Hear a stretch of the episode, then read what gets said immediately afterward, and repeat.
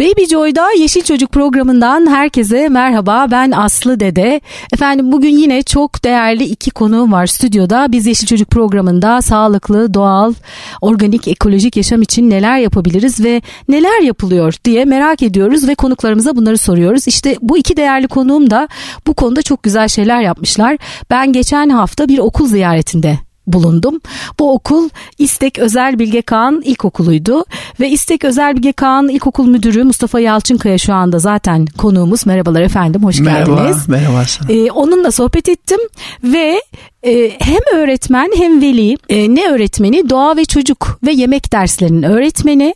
Aynı zamanda o kadar güzel bir par- permakültür e, bahçesi diyeceğim ama o daha detayları anlatacak bize. E, kavun karpuz tıbbi bitkiler kabak enginarlar o kadar güzel bir bahçe gördüm ki ben. İşte o bahçeyi tasarlayan permakültür ilkelerine göre tasarlayan aynı zamanda da doğa ve çocuk dersini ve yemek dersini de bununla bağlantılı veren e, Dilek Yalçın Demiralp'te hoş geldiniz efendim. Merhaba, hoş bulduk. Konuğumuz bugün. E, şimdi efendim şöyle ben e, ilk hikaye baştan başlamak istiyorum. Bir gün kapınız çalındı ve Dilek Hanım size ziyarete geldi. Neden gelmişti ve ondan sonra olay nasıl gelişti bize anlatır mısınız? Evet.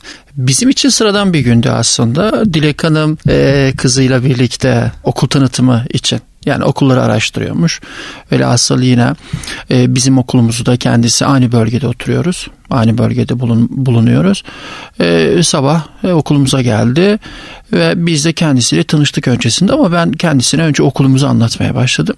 Okulumuzu anlatmaya başladıktan sonra kendisi okuldaki ağaçlardan, bitkilerden, okuldaki alanlardan biraz konuşmaya başladı ve benim de zaten okul olarak ve e, birey olarak da okul müdürü olarak da farkındalığım oldukça yüksek. E, toprağı seven birisiyim, ağaçları, bitkileri seven birisiyim ve sürekli biz okul olarak da ilgileniyoruz. Çocuklarımıza da o farkındalığı yüklemeye çalışıyoruz. E, kendisi e, çok e, bir e, daha önce duymadığım permakültür e, kelimesini attı ortaya ve ben de biz artık kayıt mevzusunu bıraktık permakültür üzerine yoğunlaştık ve kendimi e, bir saat bir buçuk saat herhalde bizim benim de en uzun kayıt görüşmem kendisiyle gerçekleşti ve daha sonra da permakültür nedir nedir nedir derken derken ve biz artık Ece'nin yani öğrencimiz Ece'nin durumu kayıt durumuyla değil de e, biz okulu daha nasıl dönüştürebiliriz okuldaki bu e, toprak alanları araziyi nasıl kullanabiliriz derken kendisine bir teklifte bulundum. Dedim ki hocam ertesi gün o zaman gelin bana bir briefing sunun bu permakültür nedir? Daha detaylı öğrenmek istiyorum dedim. Ve ertesi gün de yine o çok uzun bir meşakkatli bir görüşme geçti kendisiyle. Ve daha sonra da biz Eylül'de dedik ki hocam o zaman gel bize bu permakültüre anlattığın gibi hissettiğin gibi gel o zaman biz bu okulumuzu birlikte dönüştürelim. Güzel seninle bahçe yapmak istiyoruz dedim. Ve önce bizim öğretmenimiz oldu. Velimiz değil. Önce öğretmenimiz oldu. Bir yıl sonra da kendisi velimiz oldu. Bizim hani kısa bir hikayemiz bu şekilde e, kendisi de zaten şu anda çok muazzam bir bahçemiz var. Çocuklarımız oldukça mutlu. E, toprağa dokundu. Benim de kızım birinci sınıf öğrencisi. E, toprağa dokunuyor, solucanı biliyor, karıncayı biliyor. Artık korkmuyor. Topraktan topraktan gelen nesnelerden, bitkilerden, böceklerden korkmuyor ve devam ediyor artık. Peki e, bildiğim kadarıyla ama sizden önce de zaten şu anda galiba e, istek okullarının e, genel müdürü mü diyeceğiz? Evet genel müdürümüz Alisan Özyazgan. E, o zaten daha önceden sizin okulun müdürüymüş galiba. Kampüs, kampüs müdürüymüş. Kampüs müdürümüz. Ve zaten o bir bahçe başlatmış değil mi? Siz öyle bir ilgi var zaten başta belki. Ya bizim hem benim yetiştiğim bölge itibariyle hem de kampüs müdürümün bizi yüklemiş olduğu o görev itibariyle de o aşk itibariyle bizim bahçemiz vardı toprağımız, alanımız, her şeyimiz var ama biz onu daha iyi nasıl yapabiliriz'i düşünüyorduk. Ki düşünürken de karşımıza zaten bir fırsat çıktı. Evet Dilek hocamla tanıştık. Bizim bahçemiz evet var. Her şeyi biz yapıyoruz, ediyoruz. Fakat işte yetiştirmek gibi bir misyonumuz vardı o zaman. Ama şimdi ise biz e, çok enteresan eski tohumlardan hasat yapmaya başladık. Bizim 8 tane okulumuz var ve biz e, önce olarak diğer 8 okulumuza nasıl tohum e, gönderebiliriz?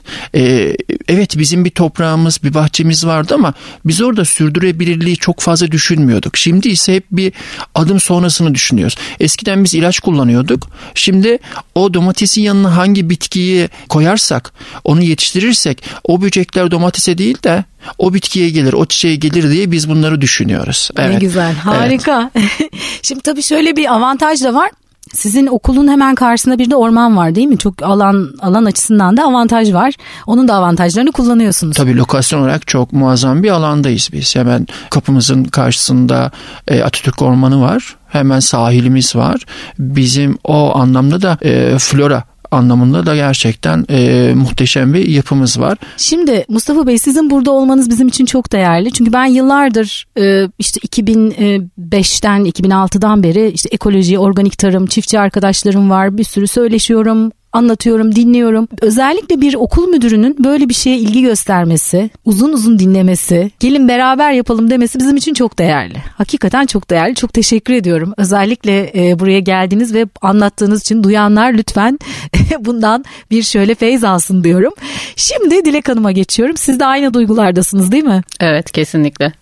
Peki bir de siz anlatın. Kapıyı çaldınız. Bir de sizin, sizin gözünüzle bakalım nasıl başladı bu hikaye? Ee, benim kızım ilkokul yaşına gelmişti ama e, tam olarak o dönemde bir yaşlarla ilgili sıkıntı vardı. Olacak olmayacak nedir nasıldır diye. Okul öncesinde de okumuştu. Ya ilkokula başlayacaktı ya aynı sınıfı tekrar edecekti. Öyle bir dönemin içerisinde zor bir karar vermem gerekiyordu. Ve e, görüşme sırasında işte bir sürü bu detaylar detaylandırıldı, konuşuldu. Onu aldı, psikolojik danışman götürdü, teste tabi tuttu, başlamaya uygun mudur, işte el becerileri vesaire gelişmiş midir diye. Onlar bir yandan devam ederken biz de Mustafa Hoca ile konuşmaya devam ettik. Eşim de vardı yanımızda. Biz karar verme sürecinde onun stresi altındaydık. Sonra bu konu açılınca o stres geçti, bambaşka bir şeye geçmiş olduk.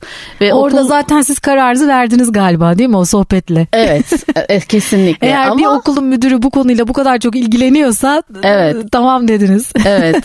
Ama kızımın işte yaşı dolayısıyla bir sene daha o evde bekledi bu sefer. Okullu olmadı da evde okulu özleyerek bekledi. Bu annesi ondan önce okula başladı. Annesi ondan önce okula başladı ve e, çocuklara öğretmenlik yapmaya başladı. E, beni sene... de götür beni de götür diyordur. Çok özenmiştir o ara değil mi? Zor Demedi. durmuştur evde. O nedense şey yapmadı. O kadar bir sıkıntı yaratmadı. Evet. Biraz tatil moduna girdi falan. Sonra Hı. ne yaptığımızı merak etti. O iki senedir zaten anaokulunda aynı dersi alıyordu. Ha öyle mi? Beni ders yaparken sen de götür işte ben de sana yardımcı olayım falan gibi şeyler söyledi. E, dolayısıyla hani çok sıkıntılı bir dönem olmadı ve okula başlaması çok büyük bir şevkle oldu. Okulu çok sevdi ve bana şey diyordu sizi özlemesem ben okuldan eve gelmek istemiyorum aslında. Şimdi e, Dilek Hanım e, siz bu dersi veriyorsunuz ama tabii bunun bir geçmişi var. E, siz biraz kendi eğitiminizden ve bu noktaya nasıl geldiğinizden biraz söz eder misiniz bize? Ee, benim çok enteresan bir hikayem var. Aslında kimya mühendisiyim. Sonrasında işletme iktisadi enstitüsünü bitirdim. Ve tekstil firmalarında yönetici daha, yönetici daha sonra da denetçi olarak çalışıyordum.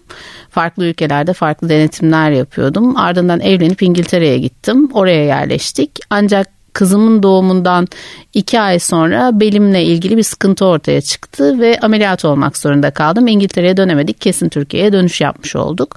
O arada da kızım emmeyi reddetti. Ona verdiğim mamanın içerisinde soya lesitini vardı. Soya ilaçsız veya GDO'suz üretilemeyen bir bitki ve ben elimle küçücük aciz bir bebeğe onu vermek zorunda kalıyordum. Bu beni çok rahatsız etti. Size muhtaç birine siz kendi iradenizle bir şey yapıyorsunuz ama bu doğru değil biliyorsunuz değiştiremiyorsunuz. Onu nasıl doğru beslerim sorusuyla yola çıktım. Yolum ilk defa fikir sahibi damaklar grubuyla Slow Food Slow çakıştı. Food. Hı hı. Ve oradan öğrendiklerimin arasında bir kelime geçti permakültür diye. Bak sen bitkileri falan da seviyorsun gel bir bu konuyla ilgilen dediler bana. Onu araştırırken bir denize daldım bir daha da çıkamadım.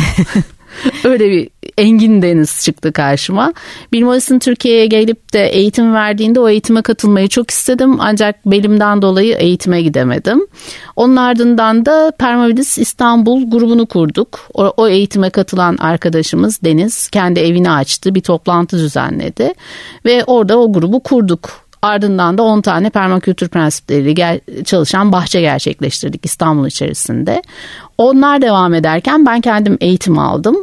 Ee, eğitimin ardından da işte kızımın anaokul zamanı gelmişti. Anaokuluyla takas yaptık. Kızım okullu oldu. Ben orada ders vermeye başladım. İki sene boyunca orada aslında doğa ve çocuk dersini başlattık. Ama beş senedir de bu okulda devam ediyor. Daha doğrusu bu sene 5. senemiz olacak. E, bu derste devam ediyoruz. Peki demin ismini verdiğiniz kişinin kim olduğunu söyleyelim. Slow Food e, e, permakültürle ilgili eğitim alacaktım dediniz ya bilmeyenler için e, yurt dışından gelen bir kişinin adını söylemiştiniz. Bill Mollison. Türkiye Permakültür Araştırma Enstitüsü eğitimi düzenlemişti. Bill Mollison zaten permakültürün kurucusu. Bu işi ilk defa e, varlığını, temellerini kuran, kuran bu kişi. konu hakkında kitabı yazan kişi. Şimdi tam bu noktada permakültürün ne olduğunu bir sürü insan e, duyuyor ama tam olarak bilmiyor. Biraz ondan bahseder misiniz bize? Elbette. Permakültür bir tasarım. Aslında tasarımın adı. Etik temelli, sürdürülebilir, yaşam yerleşkeleri tasarımı bilimi diye tanımlıyoruz. Biz bunun hani en ağdalı tanımıyla. E, permanent agriculture kelimelerinin bir araya gelmesinden oluşuyor. Kalıcı tarım uygulamaları diye de geçiyor. E, çoğu zaman yanlış anlaşılıyor ve yapılan bir bahçe, sadece bir ev, sadece bir e, yerleşke veya ekolojik bir çalışma permakültürmüş gibi algılanıyor. Aslında bu çok yanlış bir algılama şekli. Çünkü oranın bütünü bir tasarımın bütünü aslında permakültür. Elinizde var olan şeyleri bir araya getiriyorsunuz ve oradan bir tasarım oluşturuyorsunuz. O yerele eğilmeyi öne sürüyor. Yerelde her ne varsa o kurallarla, o çalışmalarla devam edin diyor. Dolayısıyla yerel bir uygulamayı işin içine koyduğunuz zaman insanlardan eleştiri geliyor. Bu zaten yüzyıllardır yapılıyor. Siz buna niye şimdi permakültür diyorsunuz diye. Niye?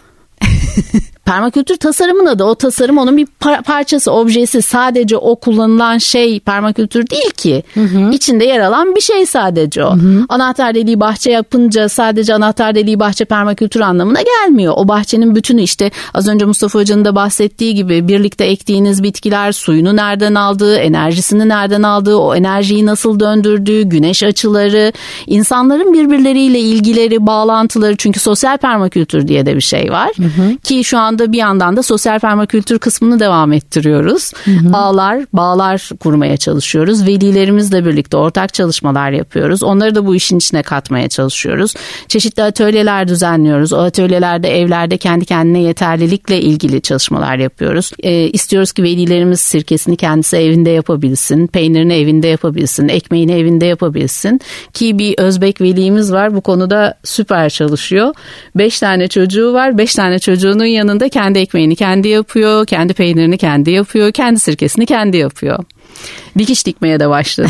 tam, tam aslında evinde permakültür Siz bunlarla ilgili eğitim de veriyor musunuz okulda? Ee, evet velilerle çalışmalar da çalışmalar yapıyoruz. yapıyorsunuz. Peki şey üç tane temel etiği var e, diye belirtmiştiniz değil mi permakültürün? Evet. Onu belirtelim mi? Doğayı korumak, insanı Hı-hı. korumak ve elde ettiğiniz getiri her neyse ilk iki ilkeye vakfetmek. Hmm, peki. Bütün, bütün her şey bu üç etik ilkenin üzerine, üzerine kurulu. kurulu. E, peki siz çocuklara yönelik içeriği oluştururken, ders içeriğini oluştururken e, nasıl bir çalışma yaptınız? Neler var içerikte? Doğayı gözlemleyebilmeleriyle onun üzerine temeli kurdum ve ilk olarak iklimsel döngülerle giriyoruz. Sonbaharda başladığımız için ağaçlar, ağaçlar neden yaprağını döker, tohum nedir, bitkilerin bölümleri nelerdir, kökleri nelerdir. İlk defa hayatında elini köke değen bir çocuğun o reaksiyonunu görmenizi çok isterim. Aa mısır götürüyorum mesela koca bitkiyi söküyorum bahçeden mısır elimde koridorlarda elinde mısır dolaşan bir tip şeklinde. Ve çocuklar merak ediyorlar ki o ne o ne diye geliyorlar. Köklerini elledikleri zaman acayip mutlu oluyorlar aa yumuşakmış, aa ne kadar incecikmiş, toprak kokuyor ama bu gibi reaksiyonlar alıyorsunuz. Yavaş yavaş onunla gözlem yeteneklerini geliştiriyorlar. Sonra bahçeye çıkıyoruz, bahçede gözlemlerimize devam ediyoruz. Birlikte tohum ekiyoruz, birlikte onu fidenin büyüyüşünü gözlemliyoruz. Ardından da o bitkileri bahçeye kendi ellerimizle aktarıyoruz ve bahçede nasıl büyüdüklerini gözlemliyoruz. Toprağı tanıyorlar, toprağın neden ilaçlanmaması gerektiğini, toprağın nasıl yaşayan bir aslında organizma olduğunu öğreniyorlar. Altındaki canlılarla birlikte tanıyorlar. Solucanları elimize alıyoruz. Onlarla nasıl hareket ediyorlar, neden korkmamamız gerekiyor. Bütün bunları öğreniyoruz. Çünkü doğa yetersizliği sendromu diye bir şey var. Eğer siz doğadan uzaklaşırsanız, betonların içinde bir yaşam devam ettirirseniz ondan korkmaya başlıyorsunuz. Çünkü tanımıyorsunuz. İnsan tanımadığı şeyden korkar. Dolayısıyla da tanışmayı yeniden tanışmayı sağlıyoruz. Çünkü biz kendi çocukluğumuzda onlarla oynuyorduk Ben çimenlerin üzerinde yatıyordum, otu koparıyordum, dibini kemiriyordum falan. Ama şimdi benim çocuğum bunu yapamıyor. Çünkü o orada işte kedi gezdiği için bilmem hangi hastalık gelir, işte şu şu bilmem ne olur. Biz bunları o zamanlar düşünmüyorduk. Ama şimdi her şeyi bilen anneler olarak olarak her şeyi düşünmeye başlıyorsunuz ve bir noktadan sonra bu fazla bilgi, fazla düşünmek de iyi olmamaya başlıyor. Hijyen takıntısını beraberinde getiriyor. Bütün bunları yok edecek, törpüleyecek çalışmaları hep birlikte yapıyoruz. Peki Dilek Hanım kışın e, nasıl oluyor? Yani kışın da dış, dışarı çıkabiliyorlar mı çocuklar? Sınıfta devam ediyoruz. Sınıfta devam ediyorsunuz. Bir müdür yardımcımızın odasını botanik bahçesine çeviriyoruz. Camın önü onun çok güzel. Oraya gire çıka işte bitkilerin gözlemliyoruz. Nasıl büyüdüğünü, nasıl geliştiğini gözlemliyoruz. Orada devam ediyoruz. Orada devam ediyorsunuz. Şu anda doğa ve çocuk dersi ilk başladığı aslında ilk Dilek Hanım geldiğinde doğa ve çocuk dersini hangi sınıflar nasıl aldılar? Kaçar saat aldılar? Sonrasında süreç nasıl gelişti? Biraz onu size soralım mı Mustafa Bey? E, birinci sınıflarımız e, Dilek Hocam bizim okulumuza geldiği zaman biz birinci sınıflarımıza zorunlu ders olarak verdik. Yani herkesin bir şekilde toprakla temasını sağlamak adına birinci sınıf öğrencilerimizi çünkü onlar tüm uyarıcılar uyaranlara açık olduğundan dolayı ve e, o öğrencilerimiz daha böyle hevesli ve onlarla biz başlamak istedik ve yanlış hatırlamıyorsam 2 yıl 3 yıl e, biz onlarla zorunlu ders olarak devam ettik ve bu öğrencilerimiz yukarı yani 4. sınıfa gelene kadar da ve baktığımız zaman da şunu biz gördük. Öğrencilerin bireysel farklılıkları var ve e, ilgileri, dikkatleri e, bu gibi süreler var ve biz bu doğa ve çocuk dersinin daha verimli gidebilmesi adına biz hafta yapmış olduğumuz bir saatlik dersi iki saate çıkardık ve bunu da seçmeli ders olarak sunduk ve benim öğrencim ilk başladığı andan itibaren bir saat olan dersi zorunlu olan dersi iki saat yapıp biz bunu seçmeli olarak sunduk ve öğrencilerimiz aşağı yukarı her seviyeden yanlış hatırlamıyorsam 24-25 tane öğrencimizle birlikte biz devam ediyoruz. Bu tabii ki bir ve ikinci sınıf öğrencilerimize seçmeli olarak devam eden ders. Tabii ki bu öğrencilerimizin üretmiş olduğu, bahçede üretmiş olduğu ürünlerin de bir e, dönüşüme ihtiyacı var. Onları da biz 3 ve 4. sınıf öğrencilerimizle birlikte cooking dersi dediğimiz yani yemek dersi dediğimiz bizim yemekhanemizde küçük bir e, yemek bölümümüz var. Orada da çocuklarımızın bahçede üretmiş olduğu ürünleri e, ne olarak sunduk? Limonat olarak sunduk. Ama tamamen bizim bahçemizde olan yetişen ürünlerle birlikte sandviç yaptık. Burada tabii ki hem küçük öğrencilerimiz bir ve ikinci sınıf öğrencilerimiz orada toprakla teması gerçekleştirdi. Üçüncü ve dördüncü sınıf öğrencilerimiz de el becerilerini yani biz evde nasıl hayatımız var, bu bitki e, nasıl e, soframıza gelmiş bu gibi kazanımları biz burada muazzam bir şekilde gerçekleştirdik. Sonra 3 ve 4'ten sonra devam ediyor mu? Daha sonraki sınıflarda da var mı? E, Bizim aslında projemiz tüm kampüse. Biz büyük bir kampüsüz. Anaokulundan liseye kadar. Evet. E, lisede de biz permakültür e, kulübü kurmak istiyoruz. Son iki yıldır da bir çalışmamız var. Ay ne güzel. Evet. Tabii ki onlar e, işin içerisine girdiği zaman orada bir de bizim bir Edinburgh projemiz var. Hı hı. Evet. Çocukların sosyal sorumluluk anlamında muazzam bir farkındalıklar var. E, önümüzdeki bu sene aslında biz çalışmamızı yaptık. Onu gerçekleştiremedik. Fakat e, gerçekleştirdiğimiz diğer proje ortaokulda biz e, ilkokulda yapmış olduğumuz set gibi, seçmeli set gibi, ders gibi e, ortaokulda da biz bunu gerçekleştirdik. Yani şu anda bizim ilkokulu ve ortaokulu dönüştürdük. İnşallah önümüzdeki yılda liseyi buna eklersek kampüs olarak tamamen bir permakültür e, şeyini, olgusunu gerçekleştirmiş olacağız. Çok güzel, harika. Nasıl evet. mutlu oluyorum bunu dinlerken. Peki şimdi hemen bu noktada velilerin e, diğer öğretmenlerin e, yorumları e, nasıl e, bu projeyle ilgili? Katılım nasıl? Şimdi yanlış hatırlamıyorsam bir velimiz var Kaan değil mi?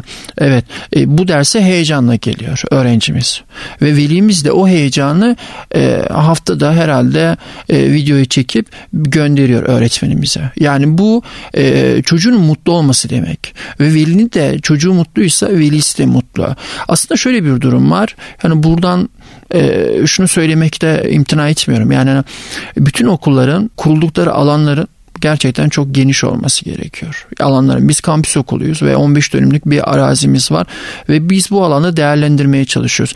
Ya minimum ya da maksimum alanda ama bütün çocukların doğayla olan ilişkilerinin sağlanması gerekiyor ki o doğayla var olan ilişkiler kopmasın ve çocuklar mutlu olsun. Okulların varlık nedeni zaten çocukların mutlu olması.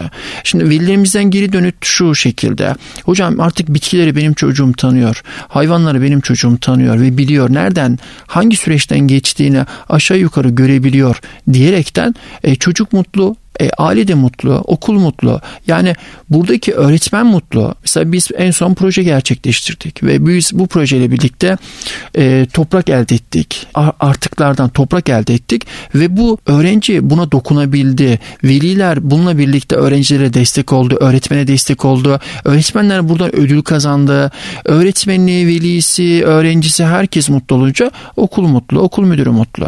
Evet. evet. Nedir bu ödüller? Biraz ödüllerden söz edelim mi? Ee, e, SEMEP uluslararası bir e, organizasyon ve bu da her yıl e, çeşitli okulların koordinatörlüğünde düzenlenen bir e, program. Ve biz bu ödülde, ödül şeyde de projede uygulamanın yani projenin en iyi uygulama ödülünü kazandık ilkokul olarak. Evet. Hı hı. Peki e, başka okullarla ya da kurumlarla ortak çalışmalar var mı? Aslında hedefimiz evet o. Yani biz bütün okulların yani ister kendi bünyemizde olsun ister dışarıdaki de, devlet okulu olsun özel okul olsun herkese çalışmak istiyoruz. Yani hı hı. onlardan tohum almak istiyoruz. Biz onlara tohum vermek istiyoruz. Ee, ama e, bize ulaşan okullara biz e, örnek teşkil etsin diyerekten çalışmalarımızı anlatma, anlatıyoruz. Ama tabii ki e, bu noktada zayıf kalıyoruz. Çünkü e, talep eden okul sayısı açıkçası az. Evet. evet. Ama ediyorum. biz kendi okullarımız içerisinde e, farklı lokasyonda okullarımız var. Onlara da en azından bu farkındalığı sağladığımıza inanıyoruz ve yavaş yavaş da herhalde bütün okullarımızın zaten var olan bir bahçesi var ama bizim bah- olan var olan bahçemiz gibi e, daha düzenli olması için biz gerekli çalışmaları evet, yapıyoruz. Bu konuda öncülük yapıyorsunuz. Tabii. O önemli. Yani aslında tabii bahçe olması önemli ama bahçesi olmayan okullarda hani keşke olsa tabii de ama yine de olmasa bile hiç olmazsa farkındalık yaratmak açısından böyle bir dersin olması e, çok önemli ama tabii uygulama olmayınca bahçede biraz zor olacaktır. Saksıda yaparsınız. E, saksıda. Peki e, öğretmenim o zaman size şunu soracağım.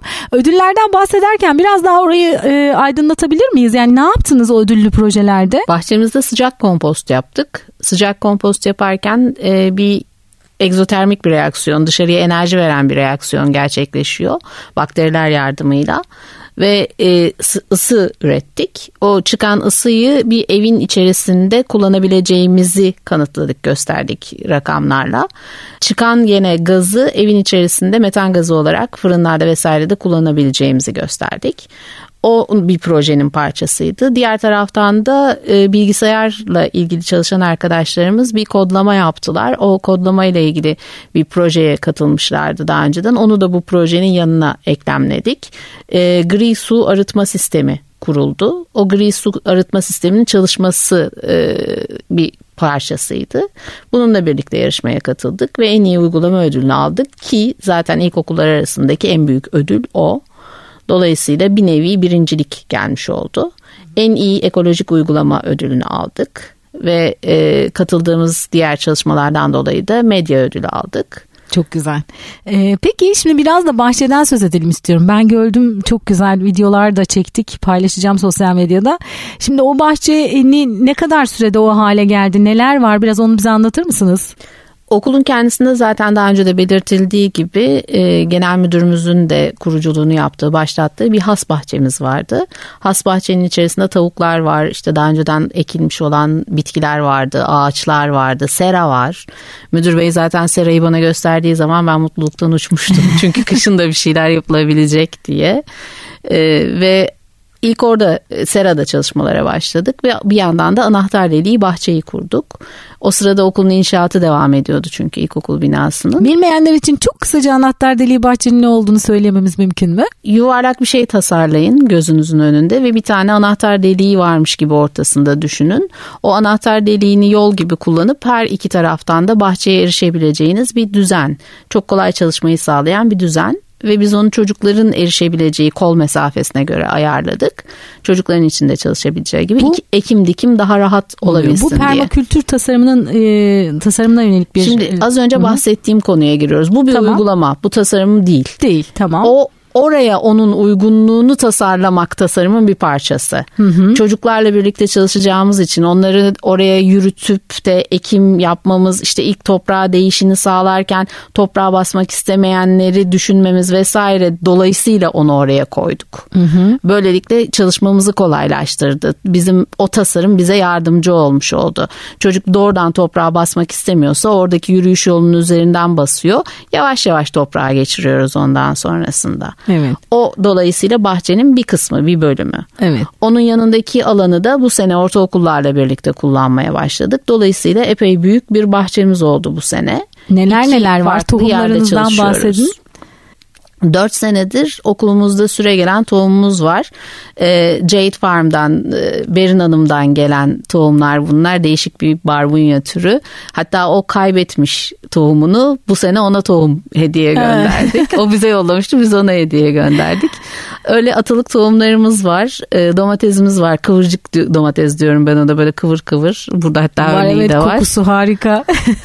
E, kendiliğinden çıkan semizotlarımız var, patlıcanlarımız var, salatalıklarımız var, çileklerimiz var. Bu sene nar çiftliği bize yardımcı oldu. Kendi atalık tohumlarından gönderdi ve fide onlardan aldık. Sonrasında da o tohumları sürdürmek üzere aldık. Ama kendimizin sürdürdüğü en az 7-8 tane tohum var. Mısır tohumumuz var, fasulye tohumumuz, börülce tohumumuz, barbunya tohumumuz, domates tohumumuz. Bunlar hep artık 4 senedir okulun kendi tohumları oldu. Hı hı. Ve e, İstanbul iklimine, o bölgeye alışık, okulumuzun toprağına alışık ve kendini orada ayakta tutabilen tohumlar haline dönüştü. Bunları saklamak ve bir tohum bankasına çevirmek, daha sonra bunlarla takas yapabilmek için o sürdürülebilirliği sağlıyoruz. Daha önce sadece fide alınıyordu ben gelmeden önce okulda ve o fideden bir şeyler yetiştiriliyordu. Şimdi tohumdan hasada bütün işlemleri okulda yapıyoruz. Kabağımız var gene aynı şekilde. Bu sene e, o kabağı pişirdik çocuklarla birlikte işte dağıtıldı, tadına bakıldı. Dört tane mi beş tane mi kabak oldu kocaman. Beş tane. Böyle koca hatta Yemek yola çıkmış otoparka pişir... çıkmış otoparkı işgal etmiş bu sene. bir, bir iki araba çarpmış öyle kaybettik kabakları. Yaz tatilinde coşmuş almış başını gitmiş. Kavun karpuz da gördüm ben. Evet bu sene kavun karpuzumuz da var. Enginar dediniz galiba. Enginar var. Onu da e, gene benim İstanbul Permakültür Kolektifi biliyorsunuz çalışmalardan biri. Oradaki katılımcılarımızdan biri Ateş Bey'in hediyesi olarak geldi. Bizzat kendisi okula geldi. Birlikte onunla çocuklar ektiler. Ay ne kadar güzel. Bir de tıbbi bitkiler de var değil mi? Evet tıbbi bitkiler bahçesinde bu sene onu kuruyoruz. Onu yeni oluşturuyorsunuz. Evet. Peki şimdi o bahçeyi sürdürülebilir kılmak için e, bir siz varsınız. Tamam çocuklar da derste bir şekilde e, belki bir şeyler Sene yapıyorlar. Yardımcı, yardımcı evet. oluyorlar. Onun dışında bir ekip var mı? Nasıl bir destek alıyor musunuz? Tek başınıza herhalde yapamazsınız diye, değil mi? Okulumuzun bir bahçıvanı var. yardımcı olmaya çalışan çok, ama çok güzel bir bahçe. Yaz kocaman. müdürlerimiz görev başında. İlkokul müdürümüz bütün geçen yazı bahçe sulayarak geçirdi. Damla sulama sistemi kurulmuştu ama Aa. E, çalışmamış bir şekilde. Doluda falan hep Mustafa Hoca gitti kontrol etti bahçeyi. Onun Aa. başında o vardı geçen Mustafa sene. Bey, o zaman hani herkesin bir hayali vardır ya emekli olunca bahçeyle uğraşacağım diye. Siz emekli olmadan bahçeyle uğraşmaya başladınız. E, tabii erken emeklilik herhalde bizimkisi. Evet. Dolayısıyla şimdiden biz bahçe sulayarak onun herhalde biraz geç emekli olduğumuz için şimdiden onun, onun keyfine varmak istiyoruz. Yani, onu Bunu, beklemeye gerek yok. Biz hep diyoruz kesinlikle. yani bahçeyle ilgilenmek için emekliliği beklemeye gerek yok değil mi Dilek Hanım? Mustafa Hoca'yı biraz zor emekli edeceğiz zaten. Çünkü kendisi çok genç.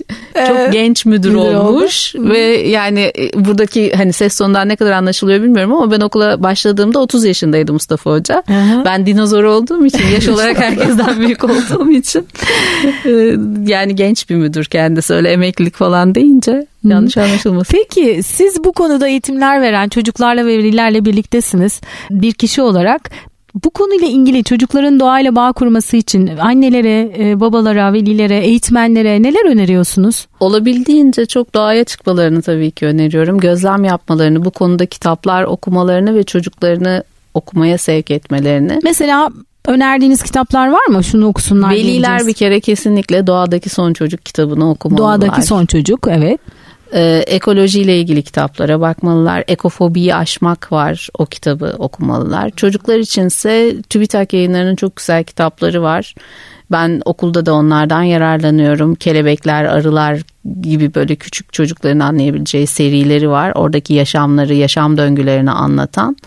Onlarla başlayabilir ve gözlem yapabilirler. Gözlem defteri var hatta TÜBİTAK'ın gene. Oradan yaz tatilinde mesela çıkıp gözlem yapabilirler, notlar alabilirler. Çünkü permakültürün en büyük şeyi gözlem gözlem yaparak başlıyorsunuz her şeyi. Gözlem yapan bir çocuğun hayat boyu da başarılı olacağına inanıyorum. Her konuda insanları gözleyerek, doğayı gözleyerek, onlar arasındaki bağları kurarak çok önemli bir yetenek. Bir çocukta kazanılması, bir bireyde kazanılması gereken önemli bir yetenek olduğuna inanıyorum. Dolayısıyla bunları tavsiye edebilirim. Ne zamandan başlayabilirler böyle bu bu gözlem çalışmalarına? Şu yaştan itibaren diyebileceğiniz bir şey var mı? Yani çocuk e, yürümeye başladığı dakikadan itibaren gözlem yapıyor zaten. Anneyi gözlüyor, babayı gözlüyor, onları kopyalıyor. Zaten Bill Mollison da şey diyor 4 yaşındaki bir çocuğun gözüyle doğaya bakın hmm. ve o şekilde algılayın diyor. Aslında onlardan öğreneceğimiz şey var değil mi? Evet. Yani çocuk, Hatırlamamız gereken. aslında evet. Biz de biliyorduk ama unuttuk. Doğa ve ormanlar bizim en büyük öğretmenimiz diyoruz zaten. Çocuklar da bizim öğretmenimiz bu noktada. Ee, çok çok hızlı bir şekilde hiç görülmemiş bir şeyi fark edebiliyorlar, gösterebiliyorlar, öğretebiliyorlar. Dolayısıyla hani aslında öğretmen değil bir yandan da karşılıklı bir iletişim ve karşılıklı bir öğrenme süreci var onlarla. Dikte eden değil yani oynayarak bir şeyler yapıyoruz. Birlikte öğreniyorsunuz Birlikte aslında. öğreniyoruz. Peki e, bu ormanda çok mutlular mesela. Hı-hı. Ormana gittiğimiz zaman oradaki derslerde daha önceden gördüğümüz şeyleri orada canlı canlı görmek çok hoşlarına gidiyor. Karınca bulduğu zaman çığlık atıyor. Yuvasını buldum diye çığlık atıyor. Bir ağaç kabuğu düşmüş. Orada yuva gözüküyor. Yumurtaları gözüküyor. Ben yumurta buldum. Burada bebek karıncalar var diye bağırmaya başlıyor. Evet, böyle güzel, güzel anılar evet. oluyor değil mi? Evet. Ee, ilginç yaşadığınız başka bir şey var mı aklınıza gelebilecek anlatabileceğiniz? Ee, Uğur böceklerini çok sevmiş bir öğrencim. Uğur böcekleri tatile gideceklermiş. Beni Uğur böceği olan bir yere götürün diye tutturmuş. Ve e, bulmuşlar öyle bir yer onu götürmüşler. Annesi de mimardı bana şey dedi bizim evimizde bahçe yok balkon yok ama odasında çocuğumun böcek oteli var bana böcek oteli yaptırdı. Biz böcek bekliyoruz oraya ve gözlemliyoruz dedi.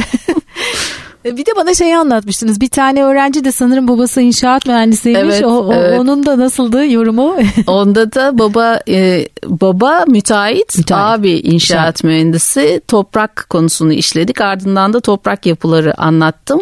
Bunlar muhteşem şeyler. Niye bunlardan yapmıyorlar dedi. Bilmem dedim ben de babana sormak lazım dedim. Hani e, mesleği olunca ben onlara söyleyeceğim dedi. Bundan sonra bunlardan yapsınlar. Hem daha çok para kazandır kazandırır hem daha güzel dedi. hem daha sağlıklı. hem daha sağlıklı. Evet. O, o bilmiyorum eve gidince ne kadar etkili olabildi. Peki Dilek Hanım süremizin sonuna yaklaşıyoruz. Şimdi ben size şunu sormak istiyorum. Bir eğitmen olarak yani bir eğitmenin bu konuya özellikle yani bir okul müdürünün ve bir okulun bu konuya böyle yaklaşması e, size neler hissediyor? Diğer okul müdürlerine ne öneriyorsunuz siz bir veli ve öğretmen olarak? Çok önemli başlangıç aşamasında özellikle çok önemli. Bu kadar yürekten çalışmaları çok önemli. Ee, az önce belirttiğim gibi müdürümüz e, bahçeyi sulayarak geçirdi yaz tatilini o süreci. Şimdi ortaokul müdürümüz de işin içine dahil oldu. Evde fide yetiştiriyor geliyor. Ben görmeden bakıyorum bir yerlere o fideler ekilmiş ya da askıda bahçeler kurulmuş. Ee, bir yerlerden bir şeyler çıkıyor. Ben bunu da ektim ama bu da var falan diye ondan cevap geliyor. Okulun böyle topluca işin içine katılması ve birlikte bir çalışma yapıyor olmamız beni çok mutlu ediyor. Yani işin e, diğer her şeyinden çok e, başarılı olması, bu şekilde herkesin gönül veriyor olması beni çok mutlu ediyor. Ancak öyle zaten devamlılığı da sağlanabiliyor. Evet. Yani bir yere zaten permakültür diye bir okulun tam olarak permakültürsel dönüşümü gerçekleşmeyecek. Bir noktaya kadar gerçekleşecek. Ama tasarım en azından bahçede e, bir sürece ulaştı. Sosyal permakültür kısmı çalıştı. Onunla birlikte getirisi olan bir sürü şey oldu. Bu görüldü. Bunlar çok önemli adımlar. Bir de çok önemli bir nokta var. E, bir okulda permakültür denen yani o sözü kullanabilmeniz için bir permakültür tasarımcısıyla birlikte çalışmanız gerekiyor. Şimdi fark ediyorum, görüyorum ki başka okullarda birileri bir şeyler yapıyor. Yaptığı şey sadece kompost mesela ama adına permakültür diyor. Evet çok emek harcanmış, çok fazla bir şey yapılmış ama amaç o değil. Yani yapılan şeyle isimle örtüşmüyor. Bu ismi kullanmak için bizim okul ismi kullanmak için yapmıyor bunu. Dersin adına mesela permakültür demiyoruz. Doğa ve çocuk dersi diyoruz. Hı hı. Ve bunu bugüne kadar çok fazla da zikretmedik. Çok söylemedik ne yaptığımızı. Permakültür adını çok fazla geçirmemeye çalıştık. Bunu reklam malzemesi olarak kullanmamaya çalışıyoruz. Göstermiyoruz. Herkesin hani e, bu bu demiyoruz. O çok önemli bir şey benim için. Evet anladım. Hı hı. Peki yakında okulda bir market acaba bir şey e, meyve sebze marketi falan açma gibi planlarınız var mı Mustafa Bey? Ürünlerle. Aslında düşünmediğim değil. Yani tabii ki mi? o gerçekten yani hani o Market ileriki demiyoruz ama pazar, Pazar, yani. Evet, Evet. evet, tabii ki pazar hani biraz daha hani ona organik pazar da diyemeyiz. Adına herhalde farklı bir şey Kuracak buluruz. mısınız organik pazar? Yani orada tabii ki Çocuklar satacak üretebilsek mesela. aslında orada hani yeni tohumlarla ya da tohum takası da yapabiliriz orada. Hani e, evet en çok istediğim yani şeylerden bir tanesi de bu tohum takası yapabilmek.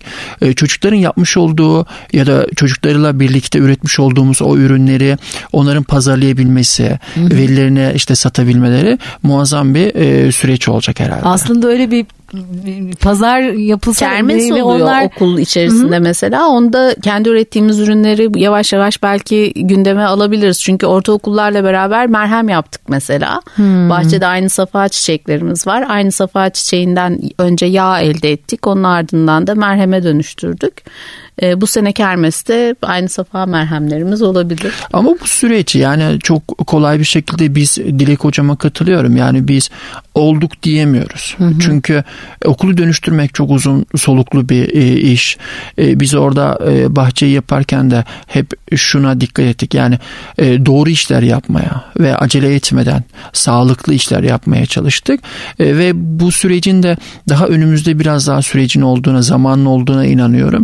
İşte veliyi dönüştürmek, okulu dönüştürmek yani okul toplumu sürecini gerçekleştirdiğimiz zaman bunların hepsi olacaktır. Ama hedefimiz e, tabii ki ben sizin niyetinizi anlıyorum hani bir şeyler satmak falan değil zaten orada. Hedefimiz şu. Ya orada bir kişiyi inandırmak, bir kişiyi dönüştürmek, bir kişinin yüreğine dokunmak, onun doğayla e, biraz vakit geçirmesini sağlamak. Hedefimiz tamamen bu. Oysa yanı başımızda orman var. Hemen sahilimiz var. Orada alan çok fazla. Hani biz bile bunun eksikliğini bu gibi bir alanda yaşayıp bunun eksikliğini hissediyorsak e, Türk toplumu olarak herkesin bu noktada çaba göstermesi gerekiyor.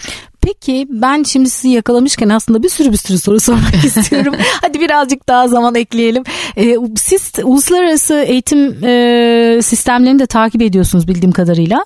Ee, Türkiye ve yurt dışı karşılaştırıldığında bu ekoloji eğitimleri, doğa eğitimleriyle ilgili e, böyle ilginç şeyler var mı bildiğiniz? Şimdi Kanada sistemini galiba konuşmuştuk geçen gün Evet. sizinle e, ziyaret ettiğimde. e, biz istek okulu olarak geçen haftalarda Kanada'ya bir ziyaret geçir, gerçekleştirdik.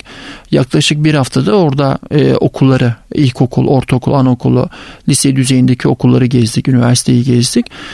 E, oradaki önce şuradan başlamak istiyorum. Binalar zaten muazzam. Yani ben 3 yıllık bir binaya da gittim. Ziyaretimiz oldu okulu. 25 yıllık 50 yıllık bir okulda ziyaretimiz oldu. Ve okullar zaten ekolojik anlamda e, tek katlı. Çocuklar hemen Toprağa bahçe, yakın yani. toprağa yakın bahçeye çıkabiliyorlar ve okulların muazzam büyüklükte bahçeleri var. Biz binalardan ibaret okullar kurduk, kurmuşuz ve hala öyle devam ediyoruz. Ya da işte bahçesi olmayan okullarımız var. Onlar ise önce e, binadan ziyade e, önce alanları kurmuşlar. Bahçesi var. Çocukların çok kolay oyun oynayabileceği, ulaşabileceği alanları kurmuş. Sonrasında tek katlı bir okul yapısı inşa etmişler. İşte anlayış farkımız buradan kaynaklanıyor. Yoksa coğrafya anlamında, konum anlamında biz muazzam bir alana sahibiz. Fakat bunun için tabii ki politikaların değişmesi lazım. Evet, önce ben hep şu noktada çocukları akademik değil de eğitim yönünden eğitmemiz lazım. Yani biz aslında yapmış olduğumuz iş çok basit. Yani e, bunu reklam yapan okullar var. Hani bu da bizim bir şeyimiz değil. Hani böyle kendimizi anlatabileceğimiz bir alan olmaması lazım bunun. Ama biz şimdi çıktık. Sizin sayenizde biz bunu anlatıyoruz. Ya ve sanki de biz bunu sanki çok öncesinde ilk bulan bizmiş gibi anlatmaya çalışıyoruz. İşte bu bu noktanın düşürülmesi lazım. Hmm. Evet. Yani hmm. bu noktaya baktığımız zaman uluslararası okulların çalışma düzeyi permakültürü onlar çok ileride biliyorlar. Ama biz daha yeni yeni bu kavramla tanıştık. İşte hmm. buradaki biraz anlayış farkı tabii ki nihayetinde Fark. çok önemli. Ama Türkiye'de de yavaş yavaş e, bunlar e, başladı ve ilerliyor değil mi? Geçen bir okulu ziyaret ettim. Eğitimimiz vardı. Şöyle etrafa baktım. Orada da bir permakültür bahçesi gördüm. Türkiye'de? Ve tebe- Türkiye'de evet. evet. ve tebessüm ettim. Yani hani biz değiliz, tek değiliz yani. Özel okul muydu devlet özel, okulu Özel okulda. Özel okul. Bildiğim devlet okulları da var bu konuda çalışanlar. Hı hı. Evet. Hı hı. Ve bunlar bizi heyecanlandırıyor. Bir araya geldiğimiz zaman da konuşuyoruz. İşte çocuklar için ne yapıyoruzu konuştuğumuz zaman e, doğa noktası da zaten en temel öğelerden bir tanesi olması gerekiyor. Hı hı. Ama biz hep e, akademik noktayı, akademik noktayı bir tarafa bırakalım. Çocukların mutlu olması için e, matematiğe ihtiyacımız yok aslında. Çocukların mutlu olması için e, soframıza gelen ürünlerin nereden geldiği sürecinde onlara göstermemiz lazım. Peki. Ee, şimdi o noktada Aha. benim de söylemek istediğim Hı-hı. bir şey var. Velilerle mesela ben kendi kızımın e, sınıf arkadaşlarının oluşturduğu veli grubunda akademik kariyeri odaklı olanlar vardı. Yani o başarıları öne Benim için çocuğumun mutluluğu önemli. Çocuğum nerede mutluysa o, o okula akademik kariyeri mükemmel bir okul olabilir ama her gün nefret ederek gidebilir. Sabahleyin uyanmadan işte gözü kapalı söylene söylene gidebilir. Ama benim kızım dokunuyorum yaşasın okul zamanı diyor yataktan kalkıyor. Servisi büyük bir neşeyle bekliyor ve okula çok severek gidiyor. Bu benim için çok çok büyük bir şey. Akademik kariyer orada benim hiç umurumda bile değil. O zaten Çocuğum nasıl olsa gelir yani. Için. Peki o, evet siz, dediğiniz gibi peşi sıra zaten gelecek Veli o. olarak girdiniz o zaman okul seçerken ilk dikkat ettiğiniz böyle hani ben ilk şu üç şeye bakarım mesela dediğiniz bir şeyler var mı? Neye bakıyorsunuz? Ben denetçi olduğum için çok enteresan. İlk tuvaletlere bakarım. Sizin tuvaletler gayet iyi ben gördüm. Konudan çok alakasız, alakasız olacak ama ilk baktığım şey çocukların boyuna uygun mu? Birinci sınıf oldukları için Hı-hı. ilk gideceği yer hani orası olunca boyuna uygun mu diye bakmıştım. Mustafa Hoca gülmüştü tam size göre demişti. Denetçiden de geçtik demişti. Ve şimdi sınıfların kendilerini yani yeni yapılan binada her birinci sınıfın kendi içerisinde tuvaleti var. Öğretmen çocukları gidip gel, gelirken gözünün önünde olmuş oluyor yani. Ee, tabii tuvalet alanı kapalı ama sonuçta Hı-hı. koridordan bir yerlere yollamıyor. Ben gezdiğim okulların içinde bir kat yukarıya çıkıyordu birinde mesela birinci Hı-hı. sınıf çocuğunun bir kat yukarıda ne işi var? O koridorda niye dolaşıyor falan diye sorular kafama takılmıştı. Ee, yani bahçesi tabii ki benim için önemliydi ki bu okulun zaten büyük bir bahçesi var. O çocukların koşup oynayacağı da bir bahçesi var.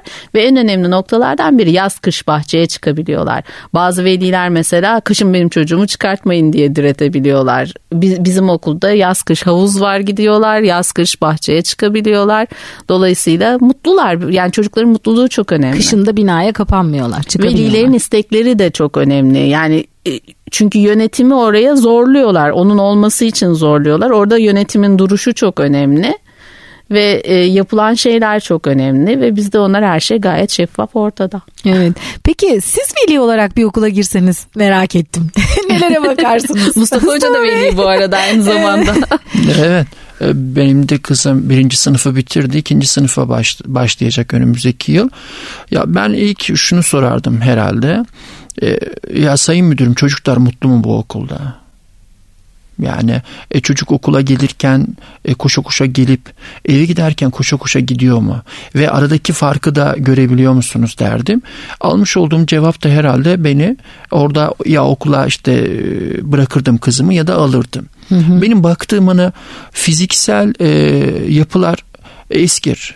3 e, yıl 5 yıl sonra eskir ama oradaki müdürün duruşu e, algısı, eğitim felsefesi, hı hı. ondan sonra vizyonu, okulun felsefesi e, bunlar benim için çok önemli açıkçası. Hı hı. E, oradaki almış olduğum cevaplar da herhalde e, kızımı okula kaydetmemi ya sağlardı evet. ya da olmazdı. Vazgeçerdiniz. Peki evet. e, bundan sonra perma, doğa ve e, çocuk dersi ya da permakültür bahçesiyle ilgili düşündüğünüz bir şeyler var mı? Projeler? Ya Şimdi biz bahçeyle alakalı özellikle bu sene bayağı yol aldık.